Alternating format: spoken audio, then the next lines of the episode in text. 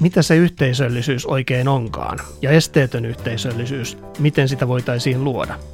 Käräjätörmän monisukupolvinen yhteisökylähankkeen podcastissa Tuula Pesonen kysyy ja yhteisökyläkehittäjä Riitta Pirk vastaa. Puhutaan yhteisöllisyydestä Riitan kanssa, mutta kerrotko Riitta meille, että minkälaisista näkökulmista käsin olet tätä aihetta lähtenyt tutkimaan? Tein viime äh, keväänä ja kesällä sain valmiiksi pro-gradututkielman yhteisöllisyydestä. Tämän nimeksi tuli esteetön yhteisöllisyys, alueellisen yhteisöllisen arjen alkuun auttaminen ja kannattelu. Ja tässä haastateltiin verkkohaastatteluna 55 ihmistä. Ja näkökulma oli nimenomaan alueellinen ja äh, yhteisöllinen asuminen, koska halusin tästä tämmöistä niin kuin apuja tähän käräjätörmän monisukupolvisen yhteisökylän yhteisöllisyyden kehittämiseen. Ja tietenkin itse on asunut kahdessa eri tämmöisessä ää, yhteisössä, missä on ollut omat asunnot ja sitten tämmöinen yhteistalo, niin myös omat kokemukset näissä asuinpaikoissa liittyy siihen mun intressiini, että miten sitä yhteisöllisyyttä oikein alueellisesti voidaan kehittää. Kerrotko meille, mitä yhteisöllisyys tarkoittaa? Kielitoimiston sanakirjan mukaan yhteisöllisyys on tunne yhteisöön liittymisestä, mutta tässä kyselyssä ihmisten niiden vastauksen koontina löytyi, että se on yhdessä tekemistä ja olemista erilaisten ihmisten kanssa, joita yhdistää yhteinen tavoite ja päämäärä. Ja tämän lisäksi on myös itse määritellyt sitä yhteisöllisyyttä siten, että sen perustana on suhdeverkosto, joka taas tarkoittaa sitä, että yhteisön jäsenillä on jokaisella suhde toinen toisiinsa. Eli se yhteisöllisyys ei, ei ole semmoinen, niin kuin, voisiko sanoa semmoinen yhteisiso kokemus, vaan, vaan se syntyy näistä yksittäisistä suhteista ja siitä verkostosta. Et mitä enemmän ihmisillä on positiivisväritteinen suhde toinen toisiinsa, niin se myös kertaantuu siitä, millainen siitä yhteisöstä tulee.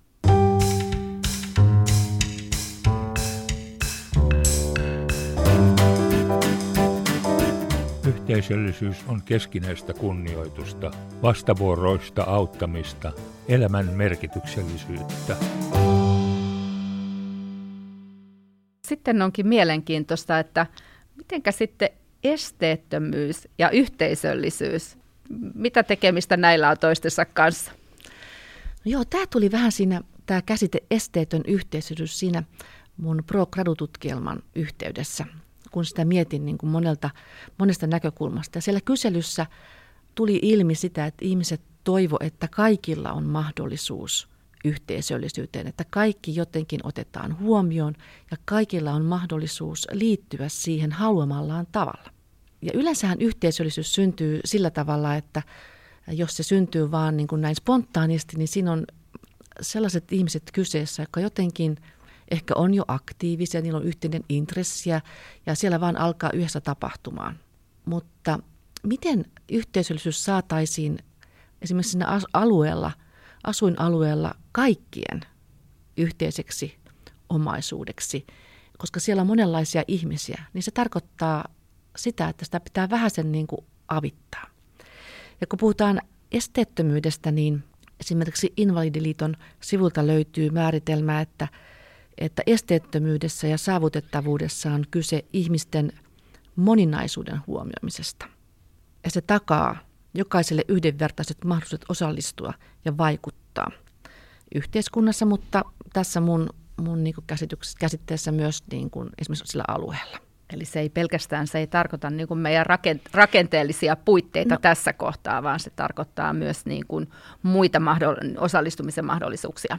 Kyllä, ja nimenomaan mä näen, että tämä esteetön yhteisöllisyys tarkoittaa sitä, että kaikilla on mahdollisuus lähteä luomaan sitä suhdeverkostoa.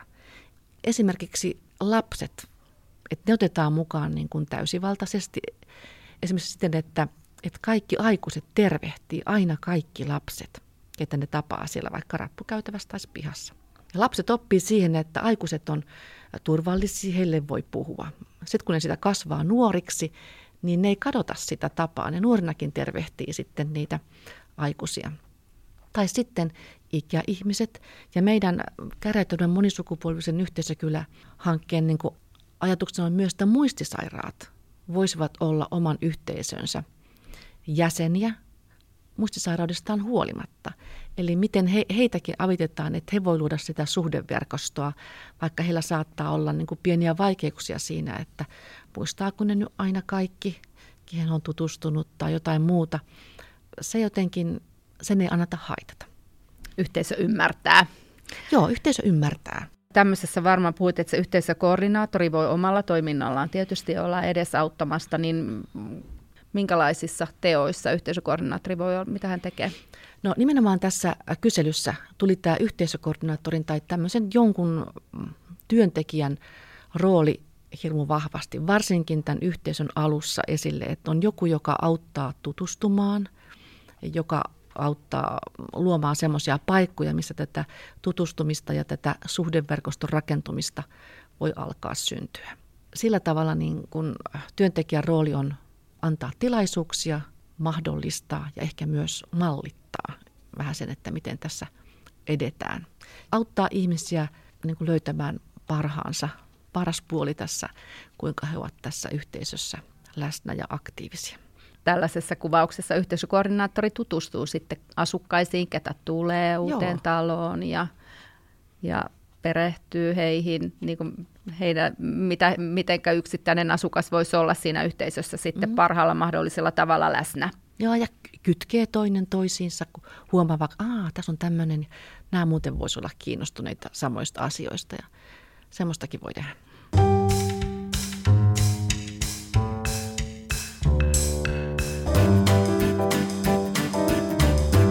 Yhteisöllisyyteen tarvitaan selkeä, valovoimainen vetäjä, joka pyytäisi kaikkia mukaan. Mitäs muuta tekoja voi olla, jotta tämmöistä esteetöntä yhteisöllisyyttä voidaan rakentaa ja ylläpitää? Tämän tutkimuksen perusteella löysin neljä tällaista, niin kuin voisiko sanoa, peruspilaria, miten tämä esteetön yhteisöllisyys voi toteutua. Ja siinä oli just, mistä jo kysyitkin, niin tämä koordinaatio. Eli, eli yksi, joka sitä vahvistaa, on asukkaiden yhteistyötä ja innostusta vahvistava koordinaatio. Ja sitten toinen on naapuruutta arvostavan vuorovaikutuskulttuurin syntyminen, jossa se yhteisökoordinaattori voi olla nimenomaan apuna ja mallittamassa. Sitten on se, että asukkaille löytyy vaikuttamisen paikkoja, että ne varmistetaan. Ja sitten vielä, että on sellaista yhteistoimintaa, monipuolista yhteisöllisyyttä vahvistavaa yhteistoimintaa, missä se yhteisöllisyys voi elää. Onko ne säännöt sitten, kun puhuit siitä, että naapurutta, jos naap, niin kuin vuorovaikutuskulttuuria synnytetään, niin onko siellä sitten olemassa jotain yhteisiä sääntöjä vai miten se sitten käytännössä voi tapahtua? Yksi sellainen perussääntö on se, että, että jokainen ihminen siellä alueella olisi toinen toisilleen olemassa. Se tarkoittaa niin kuin tekona sitä, että kaikkia tervehditään. Lapset, ikäihmiset, kaikki. ihmiset tervehtii toinen toisia. Siitä on helppo lähteä liikkeelle. Toinen, mitä mä vähän ehkä haluaisin, niin kuin, joka, joka on tullut vähän sitä, mitä oon jäänyt miettimään, että, että miten myös, kun puhutaan alueella, alueellisesta, että sen lisäksi, että ihmiset sitoutuu niin kuin toinen toisiinsa, niin ihmisten täytyy sitoutua myös vähän sen siihen alueeseen. Eli se tarkoittaa myös, että miten ihmiset voisivat luoda suhteen siihen lähiympäristöön. Ja tuossa kun esimerkiksi tehtiin kysely tuossa Käräjätärmen monisukupuolisen yhteisökylähankkeen tota, puitteissa, ää, kysyttiin minkälaisessa pihassa ihmiset haluaisivat asua tämmöisessä kerrostaloyhteisössä. Yllättävää oli se, että oikeasti ihmiset toivoivat sillä, vaikka olisi kerrostalo ympäri, ympärillä, niin siitä korttelipihasta tällaista, että siinä on samanlaiset mahdollisuudet toimia kuin, kuin omakotitalossa. Eli siellä olisi kuopsuteltavaa, siellä olisi nuotiopaikka, siellä olisi huvimaja, siellä olisi penkkejä, missä voi istuskella, pihaa voi skolata. Et se oli yllättävää, että ihmiset jossakin syvällä, ne jotka haluaa tämmöistä yhteisöllistä asumista, haluaa myös, että se piha olisi niin kuin, vähän niin kuin omakotitalon piha. Ja eri vuoden aikoina varmaankin, vuoden, että joo. paljon erilaisia toimintoja, että ei, ei ulotuta pelkästään ajattelua aina usein niin kuin myös tähän kesään tai kevääseen tai syksyyn. Ja usein talvi jää vähän niin kuin joo. jotenkin huomioimatta myös tässä. Sielläkin voi just kolata pihaa, rakentaa lumilinnoja, ää, Ja nimenomaan, että se olisi niin kuin jotenkin yhteistä. Että sitten kun sinne rakennetaan lumilinna, niin kaikki vaalii, että se pysyy ehjänä se lumilinna. Ja se on niin kuin jotenkin kaikkien, eikä vaan, että noin noi tekijä, me voidaan rikkoa se tai jotain muuta. Mm.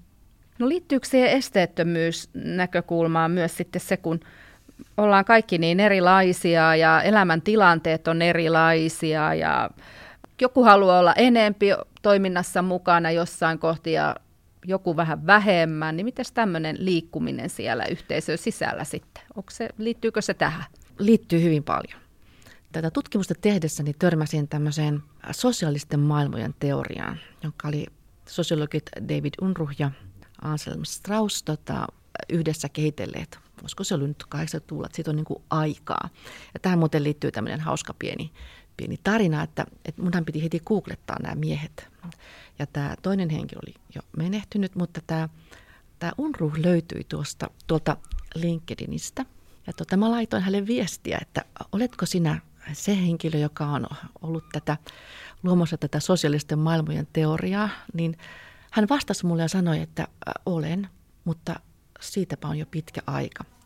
No mä en sitten jatkanut sitä keskustelua, mutta pitäisi sanoa sille, että no hei, mä oikeasti käytän tätä sun teoriasta tosi paljon, että se on musta niin toimiva. Tässä sosiaalisten maailmojen teoriassa, tässä on niin neljä kehää. Sisimmällä kehällä nämä ihmiset on eriasteisesti sitoutuneita. Siis anteeksi, yleensä tällä kehällä ihmiset on eriasteisesti sitoutuneita. Ja sisimmässä kehässä on sisäpiiriläiset, sitten seuraavana on vakituiset jäsenet, sitten on turistit ja sitten on vieraat. Ja yksi niin kuin näkökulma, mikä tässä liittyy tähän esteettömään yhteisöllisyyteen, olisi se, että näiden kehien rajat ei olisi kauhean vahvat. Niin, että tämä liikkuvuutta voi olla niiden välillä. Että jos sinne valitaan vaikka joku hallitus, niin se ei ole sellainen hallitus, joka on seuraavat kymmenen vuotta. Vaan että, että se voi olla niin kuin joku sen vuoden ja sitten taas vaihtuu. Tai että jos mä oon niin kuin vähän, mua kiinnostaa tämä yhteys mä tuun vähän sinne niin kuin reunamille katsoa, että mitä, mitä täällä tapahtuu, niin se on kuitenkin niin kutsuva se yhteisö, että mä, mun on helppo liittyä sinne ja mennä vaikka ryhtymäänkin yhtäkkiä aktiiviseksi vapaaehtoiseksi sinne. Tai osallistua johonkin tapahtumaan.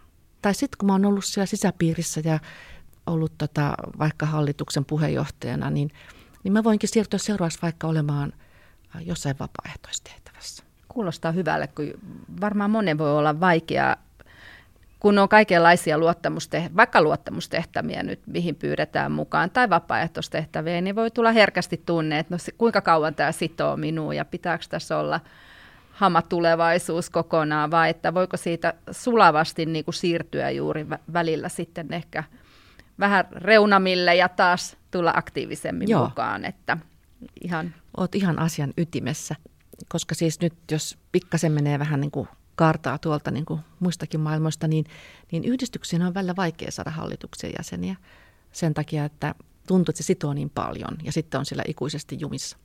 Mutta jos tämä, olisi, niin kuin tämä vaihtuvuus olisi nopeampaa, niin, niin sinne olisi myös helpompi uusien tulla, koska ne tietää, että tämä ei ole mulle loputon pesti. Vaan mä tuun tekemään sen oman osuuteni ja sitten mä voin siirtyä johonkin toiseen tehtävään. Yhteisestä tekemisestä puhuttiinkin jo, mutta sen merkitystä ei voi tietysti sitten väheksyä tämmöisessä Joo, ja sehän asumisessa. Nou, ja sehän nousi just tässä, ää, kun kysyttiin tässä kyselyssä, niin kun, miten ihmiset määrittelee sen yhteisöllisyyden, niin siinä nousi tämä tekeminen ja oleminen nousi tosi tärkeäksi. Tärkeää olisi, että, että jos vaikka ajatellaan, että käräjätörmään ja siellä on aika monta asukasta ja eri ikäisiä ja monenlaisia, että, että sinne tulisi sinne käräjätörmän kylätaloon tulevaisuudessa monenlaista tekemistä. Että siellä voisi ihmiset tehdä erilaisia asioita ja myös ehkä kokeilla jotain uuttakin, mitä siellä on tarjolla. Ja se, mitä itse haluaisi tota, niin jotenkin, tai toivoisi, että siellä voisi tapahtua, niin olisi tämmöistä niin kuin monisukupolvista myös, että voisi esimerkiksi muskarit voisi olla sellaisia, että kun sinne tulee lapsia muskariin, niin jos tota, mä oon siellä 78-vuotias asukas ja mä en ole ikinä ollut muskarissa, niin mä voisin mennä yhtä lailla sinne muskariin. Että voisi olla vaikka mummot ja papat ja, ja lapset samassa muskarissa. Jos on joogaa, niin jooga voi olla semmoisia, että sinne voi tulla vaikka mä olisin 8-vuotias tai mä olisin 82-vuotias. Se olisi semmoista helppoa joka, että, että eri-ikäiset ihmiset ja myös ehkä eri kansallisuudesta tulevat ihmiset vois niin kuin löytää toinen toisensa tämän yhteisen tekemisen kautta. Se tekeminen on se, mitä yhdistää, kun me tehdään kaikki samaa asiaa. Vaikka se voi olla siis, jos olisi eri-ikäisten skippokerho, niin se yhdistää meitä. Me ollaan yhtäkkiä tämmöinen niin kuin pieni yhteisö tämän isomman yhteisön sisällä ja meitä yhdistää tämä yhteinen tekeminen.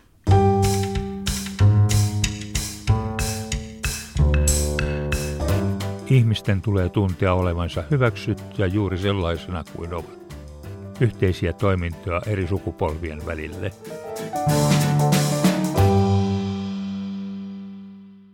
Itsestä tuntuu tällaisen tämmöisen ajan jälkeen, mitä kaikki ollaan tässä eletty, että kaipaa ihan hirveästi jotain yhteisiä juhlia, että ehkä niitäkään meille ei ole koskaan liikaa. Joo, yhteis, äh, ne omat kokemukset yhteisössä elämisestä, niin ne kohokohdat olivat juuri niin näitä juhlia. Ja meidän yhdessä yhteisössä, meidän juhlat oli aina semmoisia, että, että siellä otettiin lapset mukaan. Meillä oli triatlon kisat esimerkiksi muutaman miehen innostamana, kun ne halusi harrastaa triathlonin, niin sitten laittoi pystyyn kisat koko yhteisölle ja lapsilla oli omat. Ja lapset palkittiin suurellisesti ja ne teki suuria tuloksia. Tai ää, sitten meillä oli, ää, meillä oli myös ää, tiernapoikaperinne, joka alkoi sille, että me aikuiset esitettiin tiernapoikia aina ennen joulua. Ja siitä kun meni muutaman vuosia nämä niin kun lapset kasvu, niin sieltä nousi tämmöinen lapsiporukka, jotka halusi ryhtyä esittämään tiernapoikia.